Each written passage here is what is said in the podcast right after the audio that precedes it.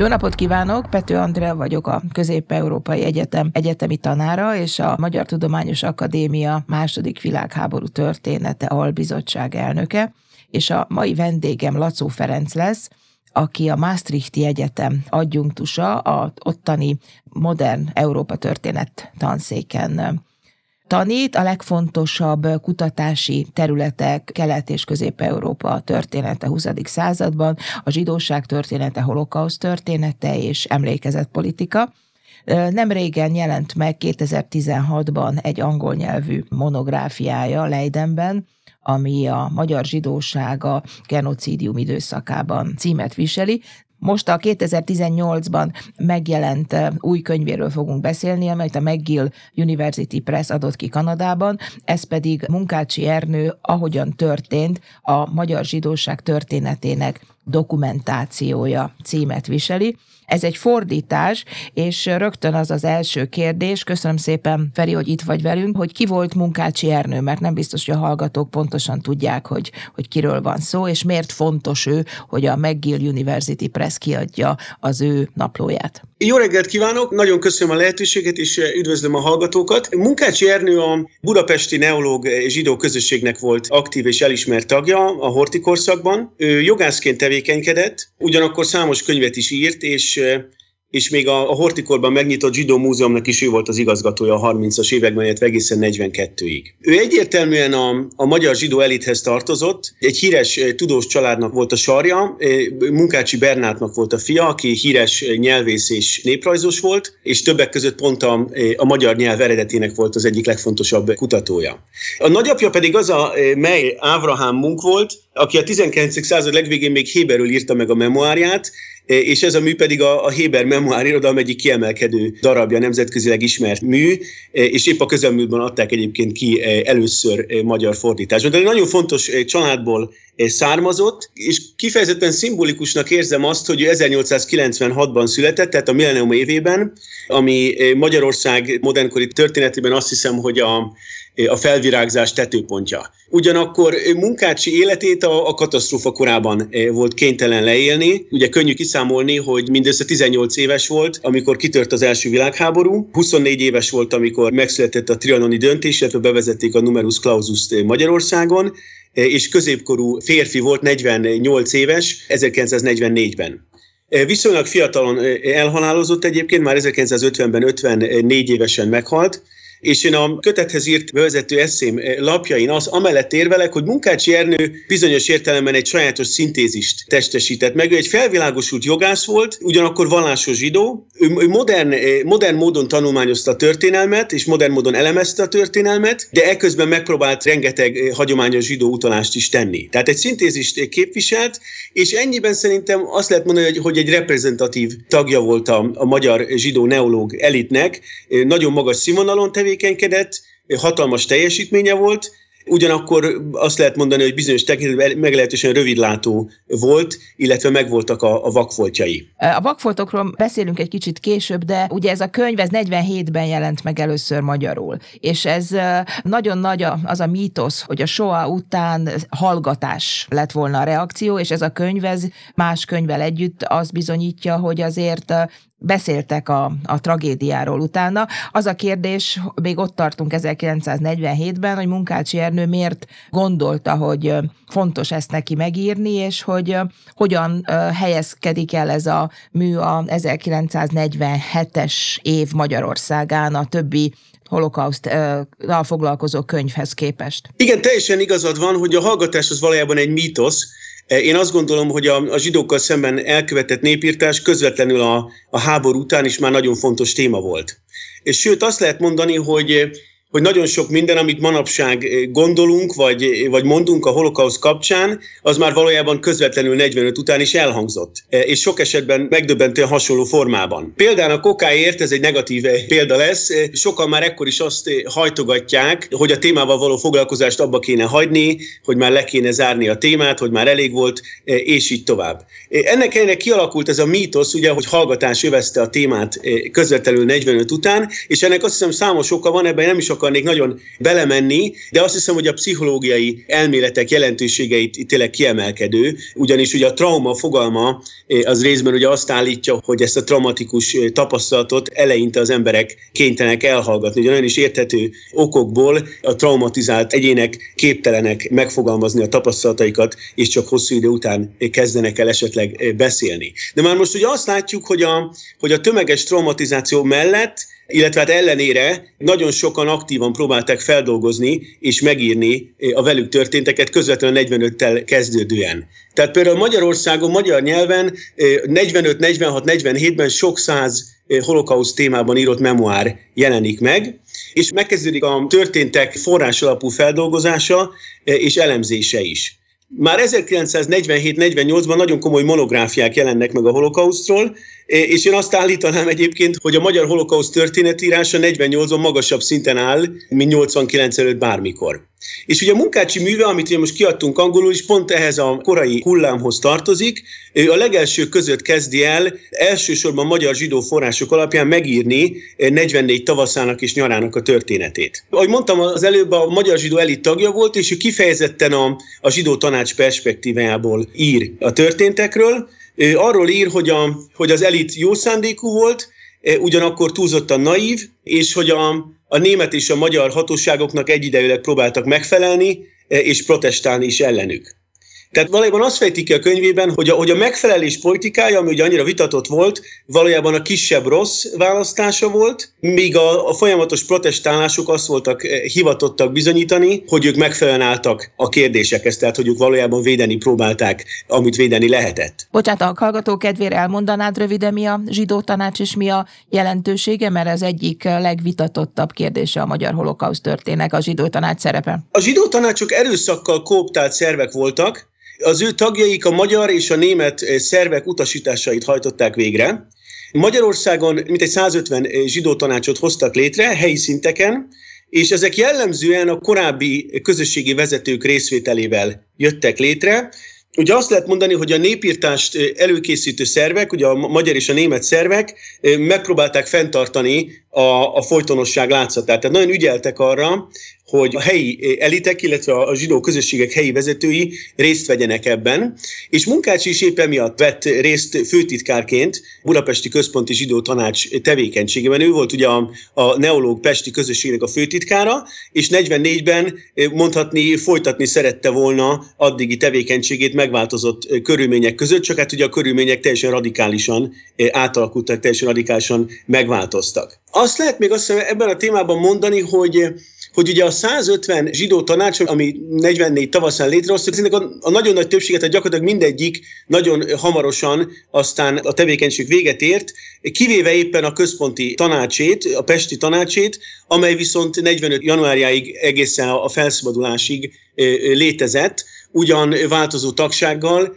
és változó szerepekkel. Szakirodalomban jellemzően négy eh, tanácsról írnak, négy különböző fázist eh, különböztetnek meg, és azt is talán érdemes eh, röviden tisztáznom, hogy ugye a központi zsidó tanácsnak összesen 25 tagja volt, és ebből 22-en túlélték a holokausztot, és, és megélték a, a felszabadulást. De most Munkácsi szerepe, hogy ő főtitkár volt, tehát ő értelemszerűen nem volt döntéshozói szerepben, nem ő volt a legfőbb szereplők egyike, és a háború utáni vádak, amik, amiket ugye a zsidó tanácssal szemben felhoztak, hogy ők ugye kollaboráltak, illetve hogy ők ugye elárulták a népüket, ezek nem, igazából nem személy szerint ellene irányultak. Ő nem volt, nem volt annyira magas és, és ugye látható pozícióban, ugyanakkor személyes fültanúja volt a tanácson belüli minden egyes fontos beszélgetésnek, ugye részese volt a döntéshozatali folyamatnak, Sőt, és ez nagyon ugye lényeges, valójában ő felelt a dokumentálásért. Tehát ugye rengeteg dokumentum, ami, ami a, abban a korban készült, azért ő volt konkrétan a felelős. Tehát ő ugye nem csak használta ezeket a dokumentumokat a háború után, hogy megírja a történetet, hanem valójában sok esetben ő szerkesztette, vagy, vagy valójában ő jegyzetelte azt, ami alapján meg lehetett írni ezt a történetet. Tehát azt lehet mondani, hogy nagyon kiszámítható volt, hogy ő lesz később majd az, aki úgymond elsőként hitelesen megpróbálja megírni a zsidó tanács szerepének tényleg roppant ellenmondásos történetét. Igen, és azt most, most van az a pont, amikor ezekről a vakfoltokról kéne beszélnünk, amit említettél. Tehát mondjuk vegyük egy összehasonlító szempontból, ahogy a Varsói gettó vezetője Csernyakov is naplót ír. Tehát, hogyha összehasonlítjuk mondjuk a két naplót, tehát említetted, hogy, hogy saját maga hozza létre azokat a dokumentumokat, amiket aztán, mint hiteles dokumentumokat idéz a, a, a naplójában, de mondjuk, hogyha összehasonlítjuk a, a, a mondjuk a Csernakov naplóval, akkor, akkor milyen hasonlóságok és milyen különbségek vannak, és hogyan tudunk ezekről a vakfoltokról beszélni? Ez egy nagyon érdekes kérdés. Én azt hiszem, hogy a, hogy ugye a dokumentálás szándéka az, az megegyezik. Tehát mind a két mű dokumentálni kíván elsősorban, de ugye a munkácsi műve mégse kortárs mű, hanem ez egy két-három évvel, tehát közvetlenül a háború után írott visszatekintés, és valójában ugye értékelés is. Tehát ez egy félig meddig kiérlelt korai értékelése a történteknek, és Munkácsi valójában téziseket állít föl, és téziseket véd. Ő megpróbálta átgondolni, hogy hogyan lehet mondhatni védőbeszédet előadni eh, a zsidó tanácssal kapcsolatban, és a könyvben nagy részben er, ennek a dokumentumot. Tehát ő azt próbálja meg a létező dokumentumok alapján kifejteni, hogy nem bűnös a zsidó tanács, és hogy a lehető legjobb szándékaik voltak. Tehát valójában ez ne, ne, nem igazából napló, és nem is memoár, hanem ha bár ugye mind a kettő részben eh, szerepel ugye ebben a műben, hanem ez egy, hanem ez egy szemtanúnak a történelem értelmezése eh, közvetlenül a történelmi események utánról. Ugyan a naplója, ha jól sejtem, eredetileg ugye 79-ben adták ki, tehát ugye ez nem a kortárs nyilvánosságnak szóló napló volt, míg, Munkácsi nagyon is a háború utáni magyar zsidó nyilvánosságnak írt. Nagyon tudatosan próbált hozzászólni a, a, a zsidó tanácsok kapcsolatos vitákhoz. Ezen túl különbség még, talán fontos említenem azt is, hogy a, hogy a Csernekov egy, egy több éven át fennálló gettóról tudósít, amilyen Magyarországon ugyebár nem is volt, és ugye Csernekov emiatt jóval hosszabban, és jóval, jóval testközeli helyzetből ugye élte át azt a szörnyű szenvedést és a szörnyű üldöztetést, ami, ami ugye a varsói zsidóságot érte.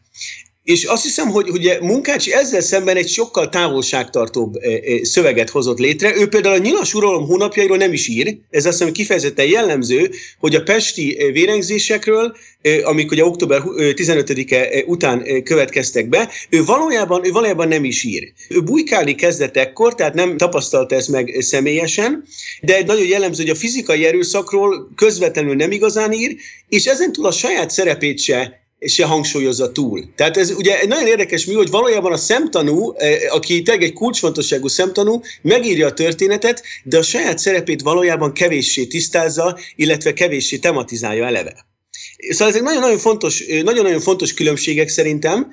Ugyanakkor az is igaz, hogy hogy, hogy a két dokumentum mégis annyiban nagyon hasonló, hogy a, a zsidó tanács kulcs dokumentumairól van szó. Tehát a Csernekovi ugye a, a lengyel zsidóság megsemmisítésnek mondhatni az egyik legeslegfontosabb dokumentuma, e, ugyanígy munkácsi, ugyanilyen pozícióba lehet ezt, ezt, ezt helyezni a magyar esetben. És mondtad, hogy a, ez a napló ez inkább egy értelmezési keretet ad. Na most a magyar holokauszt kutatásnak az egyik legfontosabb kérdése az, hogy hogyan értékeli a, a horti rendszer anti antiszemitizmusát és azokat az intézkedéseket, amik ekkor amiket ekkor hoztak. Említetted már a numerus clausus, hogy mikor kezdődött ez az üldöztetés a horti rendszer alatt, vagy csak a német megszállás alatt. Mi a munkácsinak az értelmezése? Mit akar sugalni a 47-es napló, hogy hogyan értelmezi ezt a korszakot, amiben ő egy teljesen elit pozíciót betöltő, megbecsült ember volt?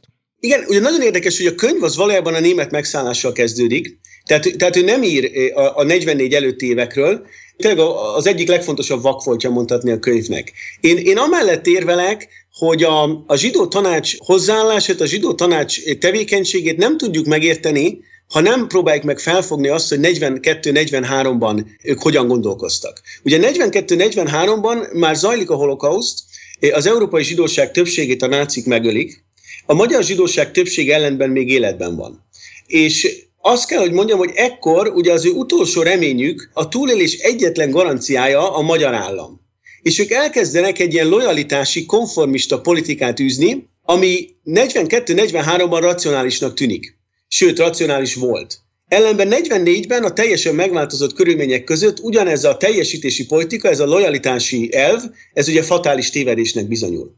És ugye Munkácsi ezt nem akarta és nem tudta kifejteni. Szerintem ez az egyik legfontosabb vak volt a könyvben, hogy ő valójában nem próbálja meg megmagyarázni, hogy ők miért voltak ennyire mondhatni, eh, mondhatni alkalmazkodóak.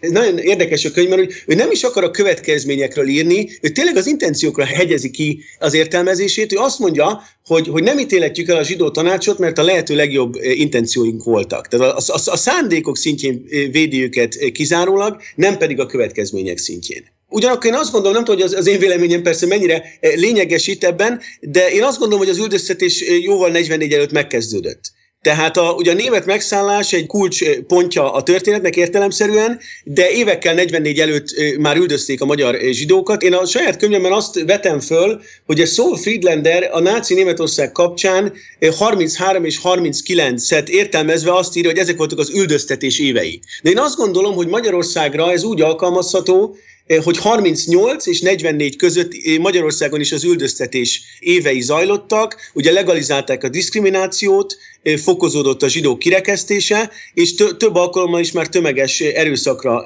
kerül sor, melynek, melynek több tízezer halálos áldozata volt.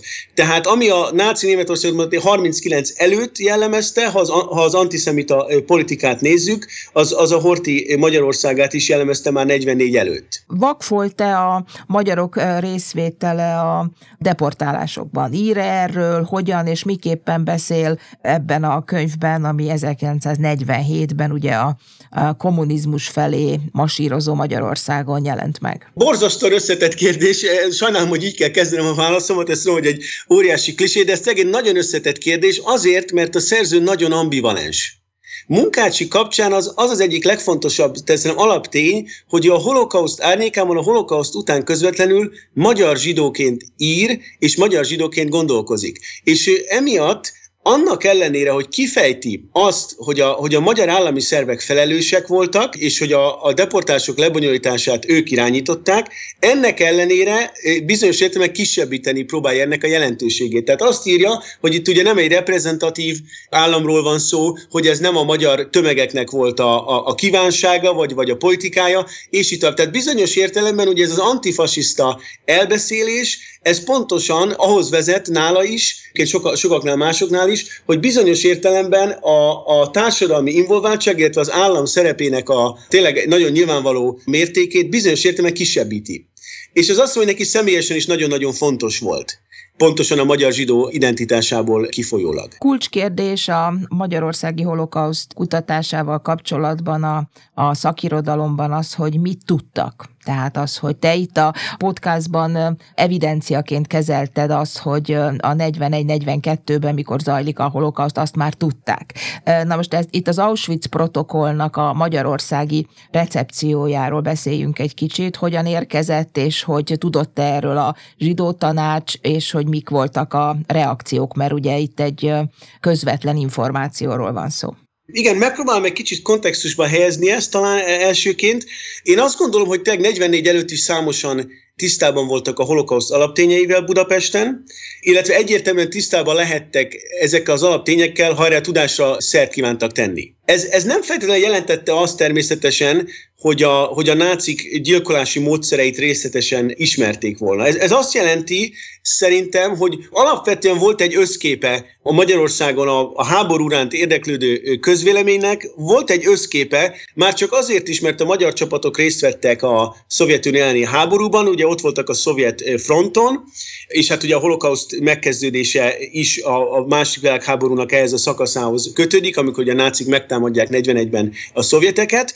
Ugyanakkor nagyon fontos tény, hogy a szlovákiai zsidóságot már 42-ben deportálják. Ugye az egyik legelső zsidó közösség, ahol többséget már a háború viszonylag korai szakaszában deportálják, és hát nagyon közismert, azt nem felesleges is hangsúlyoznom, hogy mennyire szorosan összefonódik a két eh, zsidó közösség, eh, ugye a magyar és a szlovákiai.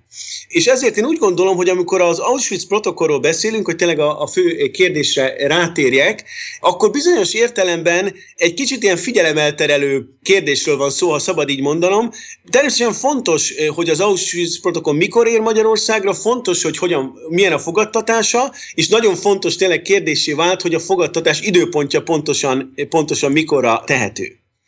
Ugyanakkor szerintem nem is az a kérdés, hogy pontosan mit tudtak Magyarországon például az Auschwitz-Birkanai táborról. Én úgy gondolom, hogy az az, az, az igazán fontos, hogy tisztában lehettek-e azzal, hogy a deportálások tömeges gyilkossághoz fognak vezetni.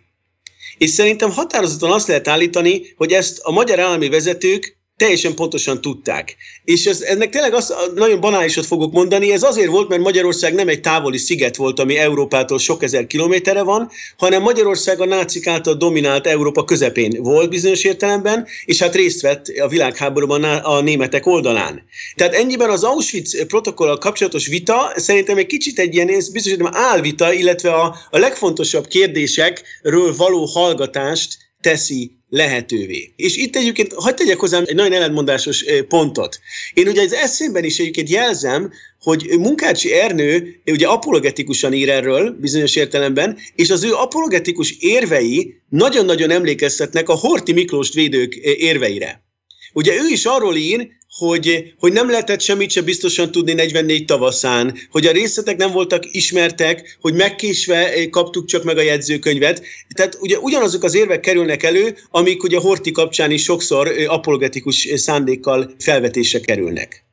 Természetesen teljesen más kategóriába esik Horti eh, és Munkácsi felelősség, ezt fölösleges is azt hiszem hangsúlyozom, hogy teljesen más szerepet vittek ők ketten, de az érvelésük ugye megdöbbentő hasonlóságokat mutat ennek ellenére. Igen, ez egy nagyon érdekes pont, hogy ez a választás nélküli döntés fogalma, amiről te írsz a bevezetőben, hogy ez, ezt hogyan lehet megmagyarázni, vagy hogyan lehet kommunikálni egy olyan 1947-es Magyarországon, ami mind arról szól, hogy csak döntés kérdése, hogy mit akarunk, mert hogy a világot meg lehet változtatni. Nagyon-nagyon jót kérdezel. Az igazság, hogy ezen sokat gondolkoztam eszém írásakor, hogy ugye jó, eh, vagy, vagy morálisan hibátlan döntést természetesen nem lehetett hozni.